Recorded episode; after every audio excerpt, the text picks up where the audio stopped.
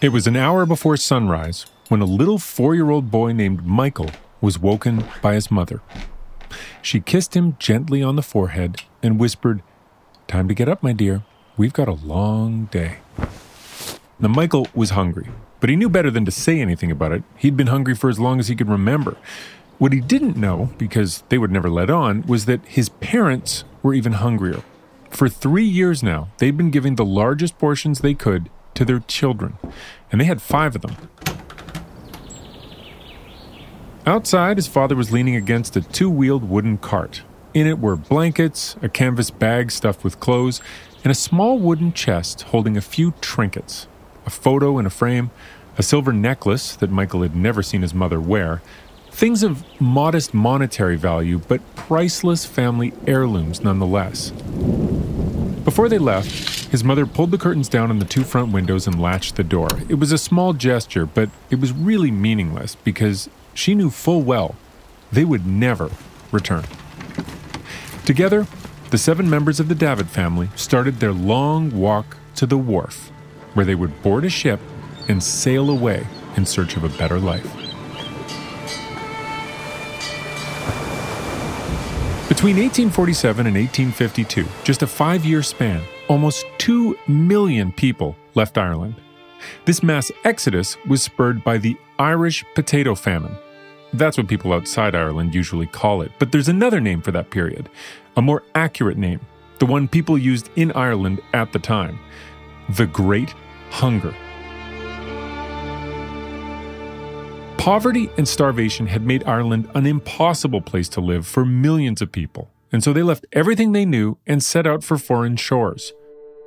The simple answer as to why this happened is that there was a blight on potatoes, a fungus known as Phytophthora infestans.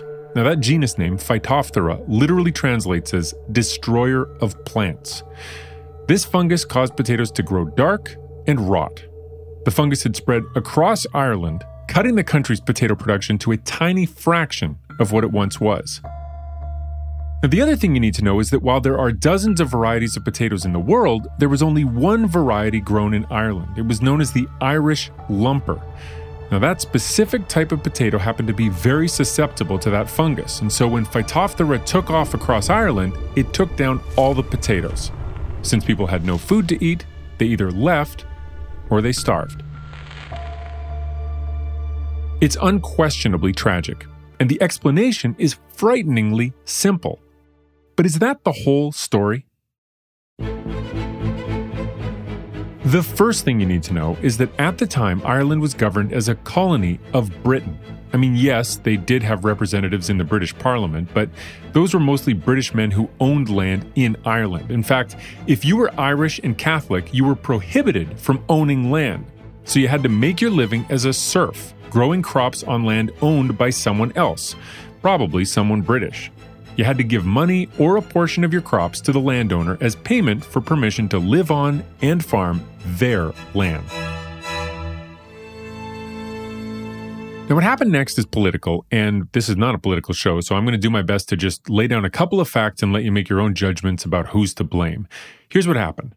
When the government in London heard that Irish peasants were starving to death, they enacted something called the Amended Poor Law. What the law said was that if you're a landowner and the people who live on your land and your farm and your fields are starving, you need to feed them. And that sounds like a good law, but it didn't really work out. Since the poor law stipulated that landowners were responsible for all of their tenants, they evicted them to reduce expenses. Mass evictions began in 1847. Most estimates put the total at more than half a million people forcibly removed from their homes. That is what happened to little Michael and his family, leaving them no option but to board a ship and sail to Liverpool along with thousands of other Irish refugees. Now, other landowners took a more businesslike approach. See, they found themselves needing cash to support all their tenants, and the only way they could raise that kind of money was to export something. And the only thing they had to export were food crops. So, I mean, they didn't have potatoes, but they did have peas and beans and rabbits and fish and honey. So they sold all that stuff to consumers in other places, places like England. And this was quite profitable because during a famine, the price of food goes up. In fact, By some estimates, during the years of the famine, while millions of people were literally starving to death, Ireland was exporting more food than it was bringing in. So it wasn't really just about a lack of potatoes. It was about a bunch of different kinds of food and who owned them and what they were choosing to do with it. And as proof that this was more than just too little food, consider the Irish potato blight of 1879. Yeah, three decades later, that same fungus reappears, attacks the Irish lumpers that so many people are depending on, but it goes differently. By this time, Michael Davitt, that little boy who was evicted as a child, was in his 30s, and he had returned to Ireland, and he was a rising political figure, fighting for land ownership rights. Michael Davitt played a pivotal role, a great national campaign to break the power of the landlords. That's from a BBC radio series. This is a short history of Ireland in 240 episodes. Yes, that's the short history with 240 episodes. Anyway, Michael Davitt had had a rough childhood. His family went off to Liverpool. Eventually, they found work as fruit sellers during the day and as teachers of other immigrant children in the evenings. Michael started working in a cotton mill when he was nine years old. But at the age of 11, he got his right arm caught in a mill wheel and it was so badly damaged that it had to be amputated. Unable to do physical labor, he became a student and a journalist, and eventually a political activist, a leading member of what would be called the Irish Republican Land League. To effect such a radical change in the land system of Ireland as will put it in the power of every Irish farmer to become the owner on fair terms of the land he tills. It didn't happen overnight, but Davitt and his contemporaries did get some meaningful changes made. And that is why you might not have heard of the potato blight of 1879. You see, even though it was the exact same fungus attacking the exact same crop as 30 years before, it didn't cause widespread hunger and evictions and emigration and death. And that's because, well, yes, there was more diversity in the crops being grown, and not all of them were as vulnerable to the fungus, but it was more than just that. It was also because three decades after the Great Hunger, the British government had a better approach to governance than passing a poor law. And it's because more Irish farmers owned their own land and couldn't be evicted. So, yeah, there's a lot more to the relationship between crop failure and famine than just having too little to eat. That is what we're going to dig into today, because we often hear explanations that invoke the excuse of having too little of something like too little money or too little time. Well, maybe sometimes those assumptions are too simplistic, or in some cases, maybe they're just wrong. I'm Dan Riskin, and this is Inside the Breakthrough How Science Comes to Life, an original podcast by SciMar. In this episode, we're looking at a very simple concept. I mean, usually, if you have too much of something, like too much rain on your vacation, or if you have too little of something, like not enough days on your vacation, it's pretty obvious what the problem is, right? Well, I'm going to suggest to you that there may be more to the picture than that.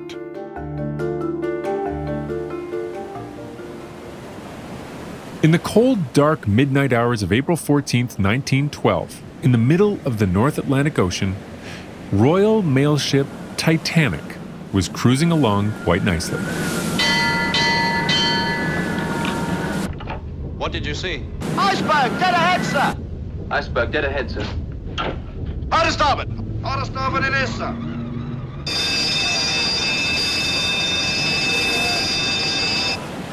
That sound clip is from a movie about the Titanic. No, not the one everybody's seen with Jack and Rose. This is from A Night to Remember, which was made in 1958.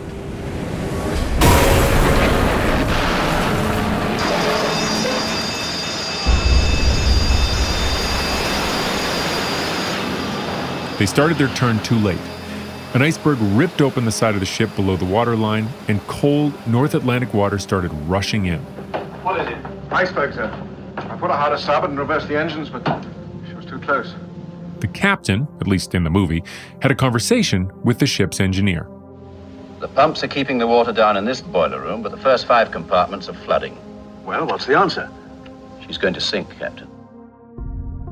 Well, you knew that part, of course, but their conversation continues. How many people are there on board? 2,200 or more. And room in the boats for how many? 1,200. That is a death sentence for a thousand people. But, and this is why I kind of like the 1958 movie better than the Hollywood blockbuster, sorry, James Cameron, there's one more detail they include in the 1958 film. I don't think the Board of Trade Regulations visualized this situation. Do you? Yeah, they dropped a reference to the Board of Trade. I love that. See, the fact that there weren't enough lifeboats for everyone wasn't some kind of mistake. It was standard policy. The lifeboats weren't intended to sustain the full population of a ship for a prolonged period of time in the middle of an ocean. The thinking was that life rafts were going to be used to ferry people from a vessel in distress to a rescue ship, and they'd make multiple trips, and eventually they'd be able to offload everyone on board. But of course, that assumes the ship is going to sink slowly, and it assumes that there's a helpful vessel nearby. Neither of those was true for the Titanic on that frigid night in 1912. And as a result, more than 1,500 people died. The disaster shocked the world, and there were many investigations and inquiries. Much of the attention, obviously, was focused on the lack of lifeboats. The result was a new set of rules. Two years later, 1914, the International Convention for the Safety of Life at Sea was announced. And it contains rules about communications and ship construction. But the part we're most interested in is on page 76, Article 40, and it reads at no moment of its voyage may a ship have on board a total number of persons greater than that for whom accommodation is provided in the lifeboats and pontoon life rafts on board. In other words, the Titanic disaster was deemed to be the result of having too few lifeboats, and this rule guaranteed that there would always be enough. Britain, the US, and 14 other seagoing nations signed the treaty, and from that day forward, the seas were safer. Well, maybe. It's a chilly and damp morning in Chicago. The SS Eastland is sitting tied to its dock on the south bank of the Michigan River. It's July 25th, 1915. Around 6:30 a.m., passengers begin boarding. Most of them are employees of the Western Electric Company because today is a very special day.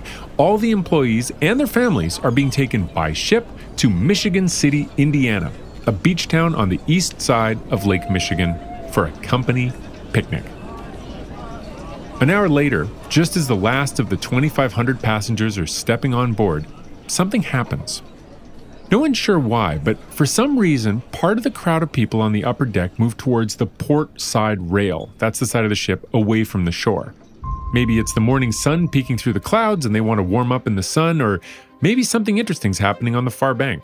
We don't know.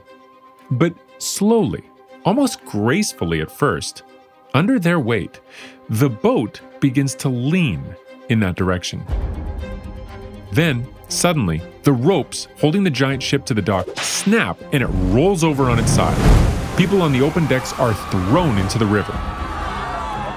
The ship sinks to the river bottom. Now, it's only half submerged because the river's just 20 feet deep, but it is an incredible scene. This massive ship lying on its side just a few feet away from the edge of the river where people are just walking along the sidewalk on their way to work. A passerby on the far bank offered this description to a newspaper reporter. I looked across the river. A steamer, large as an ocean liner, slowly turned over on its side, as though it were a whale going to take a nap. I didn't believe a huge steamer had done this before my eyes, lashed to a dock in perfectly calm water, in excellent weather, with no explosion, no fire, nothing. I thought I'd gone crazy. Inside the Eastland, it was chaos. Many of the passengers had gone below as soon as they had boarded to hide from the morning chill. Panic and fear erupted as the room tilted on its side and water rushed in through the windows. People were crushed by falling furniture and bookcases. Two grand pianos were dislodged and came tumbling across the room. There was no way to escape. 848 people died. An inquiry was launched into the tragedy. They studied everything that seemed relevant the weather, it was calm, the experience of the crew, they were all capable, and the behavior of the passengers. Okay, so a few dozen people clustered on the rail, that should not have been enough to tip the vessel. But they found something else. They found that this disaster, the one that happened in the heart of a busy city just a few feet from the shore and in shallow water, actually shared one crucial factor with the sinking of the Titanic in the middle of the North Atlantic two years earlier. The reason for the incredible death toll in both cases was the number of lifeboats. The Eastland had originally been built in 1902, and for a decade it was used as a passenger ship, cruising the Great Lakes between Cleveland, Detroit, and Chicago. But when the International Convention for the Safety of Life at Sea was ratified in the wake of the Titanic disaster, they had to retrofit the ship. Dozens of lifeboats were added. And so they wouldn't clutter up the decks or obscure the nice view, those lifeboats were hung from the upper railings. That moved the ship's center of gravity dangerously high. So, while the passengers on the Titanic perished because they had too few lifeboats, the passengers on the Eastland were lost in large part because they had too many. Okay, I've got one more story to finish up my trifecta, and this one is more recent. A group of researchers was studying how really successful people use their time, because time's precious, right? None of us have enough time. We all have too little. So they asked these really successful executive types to keep a time diary for a week. In 15 minute increments, they would mark each piece of time as either sleeping or eating or traveling or working at their desk, meeting with people, listening to a fabulous podcast about science, whatever they wanted to do for those 15 minutes. Well, one of those subjects on the Monday of that week had a pipe burst in her basement. She had to get the pipe fixed, she had to have the carpets removed, she had to dry out the stuff that could be saved, and she had to get new flooring installed. In her time diary, all of this ate up seven hours of her week. Now, when the researchers got a hold of that time diary, they were amazed. This was an extremely busy person with a jam packed schedule who suddenly found seven hours to apply to an unexpected task. So, one researcher said, If I had asked you before this week if you could spare seven hours to learn a new language or go to the gym or volunteer at a food bank, what would you have said? And the subject admitted that they would have probably answered, I don't have enough time. But it wasn't really a question of having too little time. It was about what she thought was worth her time. It was a value assessment of the options presented to her, and a flooded basement just ranked higher than learning Japanese. And you've done this too, right? I broke a tendon in my finger a few weeks ago, and I was slammed, but somehow I found time to go get it checked by a doctor. Now, I've been meaning to read a biography of Einstein for about three years now, and somehow I've never had time for that. Maybe when we say, I don't have enough time for that, what we're really saying is, that's just not that important to me right now. So let's recap. In Ireland, there were too few potatoes, but the deaths were largely due to how the land and the available food was distributed. On the Titanic and on the Eastland, people talk about the issues of too few or too many lifeboats, but those disasters really came down to how they were meant to be used and where they should have been stored. And as for our executive with the time diary, it wasn't really too little time, it was about how she set her priorities. Okay, so you're saying, fine, Dan, that's a nice little theory, but how does it matter to the way science is done today? Fair enough, that's my job, right? I got to take the lessons from yesterday and apply them to challenges from today. Okay, here it comes. Let's talk about SciMar and their efforts to end the epidemic of type 2 diabetes. Specifically, let's talk about the root causes of type 2 diabetes and whether we're dealing with too much of something, too little of something, or something else altogether. This is Dr. Jason Fung. We talk endlessly about what the proper foods are, but we don't talk about should we be eating all the time? That's what we need to talk about. Jason is a doctor, and he's the author of several best selling books on healthy nutrition. His research has led him to the conclusion that a lot of our society wide health issues, like type 2 diabetes, come down to when we eat. You have to not just look at the amount of food that you're eating, because that's only one aspect of it, but you're talking about too many times in the day. Over the last 50 years, North American diets have seen some major changes. So it went from bacon and eggs in the morning to two slices of white bread and jam. That's because fats were labeled as bad for you, and people switched to fat free foods. Unfortunately, most of those were snacks loaded with carbs. Now, the problem with eating a lot of highly processed carbohydrates is that you get this big spike up in glucose and insulin, and then it spikes down just as fast. So by 1030, you're just hungry. Then they thought, okay, well, since it's low fat, it must be good. I'm going to go get myself a low fat muffin. Same thing, spike up, glucose, spike down glucose by 12. You're, you're ravenous again. You go get some low fat pasta, spike up, spike down by 2.30. You're like, oh, I need like a bagel or something because I'm just so hungry. So spike up, spike down by dinner. You're hungry. You're getting yourself, again, a big high carb meal. That style of eating, high carb, frequent snacking, according to Dr. Fung, can lead to weight gain. And it also can put someone on a road to type 2 diabetes, which in some ways could be considered a disease of excess.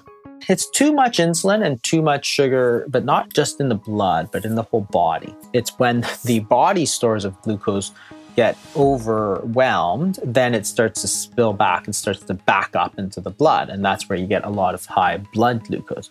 By that time, of course, it's not just a little bit of extra glucose in the blood, it's actually your whole body is full of glucose. So, one of the strategies that is very effective is to say, well, if the problem is too much glucose, let's eat foods that aren't containing glucose because you can eat protein containing foods and fat containing foods. So you eat an avocado, for example, with mostly fat and a bit of protein, or you eat a steak, which is a lot of protein, a lot of fat there's no glucose there. So that's why these low carbohydrate diets can be very effective in treatment of type 2 diabetes. Actually, the American Diabetes Association just last year said the low carb diet actually has the most scientific proof of any diet for the reversing of type 2 diabetes. But how do you change your habits and establish a low carb diet? Well, Jason brings it full circle. He goes back to his original idea of when you eat. He says if you control the when of your diet, the details of what you eat will sort themselves out. The problem with snacks is that they're all highly processed because you're not going to get yourself a pork chop and slap it on at 10:30. You're at work, right? It's like what the hell? Speak for yourself. I'm a huge fan of the 10:30 a.m. pork chop pick me up. No, I'm not. That's just a joke. Here's Dr. Fung's point. The relationships are complicated when you're looking at things like what you eat and when you eat and the level of glucose in your blood and your overall health. In the next couple of months, SciMar is undertaking a series of studies that'll look at what's going on in your body through the lens of a hormone called hepatalin. There's been a ton of research into what the presence or absence of insulin means for your blood sugar, but this will be the first clinical look at how your hepatalin levels impact it. Specifically, they're testing the idea that insulin turns your excess glucose into fat, while hepatalin turns it into muscle. This is the process of nutrient partitioning. They're even going to look at one extreme scenario intermittent fasting. That means going for long periods of time, like 16 to 20 hours, without eating. Although Dr. Fung says it's not really as extreme as some people make it out to be. If you were growing up in the 70s, you ate dinner at 6 and you ate breakfast at 8. That's 14 hours of fasting. So if you were a bad boy and you got sent to bed without dinner, you were going about 20 hours. Still, some opponents say that fasting means you're depriving your body of essential nourishment. Okay, so when you say you're depriving yourself, you have to be very clear. What are you depriving yourself of? So, are you depriving yourself of energy? That is calories. It's like, well, your body has like 200,000 calories sitting in your body fat. So you're clearly not depriving yourself of calories. If your body needs the energy, it will get it from its body fat. So are you depriving yourself of carbohydrates? Well, you're not deficient in carbohydrates. Are you deprived of protein? Again, no, unless you are extremely emaciated, then you have plenty of protein. So, are you deprived of vitamins? Well, you can take a multivitamin if you want but it's not like we're seeing a lot of scurvy or something in uh, fasting patients. So people say, oh, you're depriving yourself. It's like, of what? Like, what is it that you think your body is so deficient in that you must put that muffin in your mouth at 1030? Or pork chop for that matter, but he's making a good point. Next time you're strolling into the break room or the kitchen looking for a mid morning snack, ask yourself do I really have too little? Or do I have too much? So that's it. I'm Dan Riskin. Thanks for joining me on Inside the Breakthrough How Science Comes to Life. Oh, one last thing. The Titanic may have had too few lifeboats, but they did have plenty of life jackets. They were these bulky things made of white canvas filled with cork. There were more than 3,500 of them on board, more than enough for all the passengers and crew. But sadly, wearing a life jacket doesn't do much to prolong your life if you're floating in the North Atlantic. Hypothermia is a bigger threat than drowning. The average person would only survive five, maybe six minutes in water that cold. So even having the perfect number of those wasn't really a solution.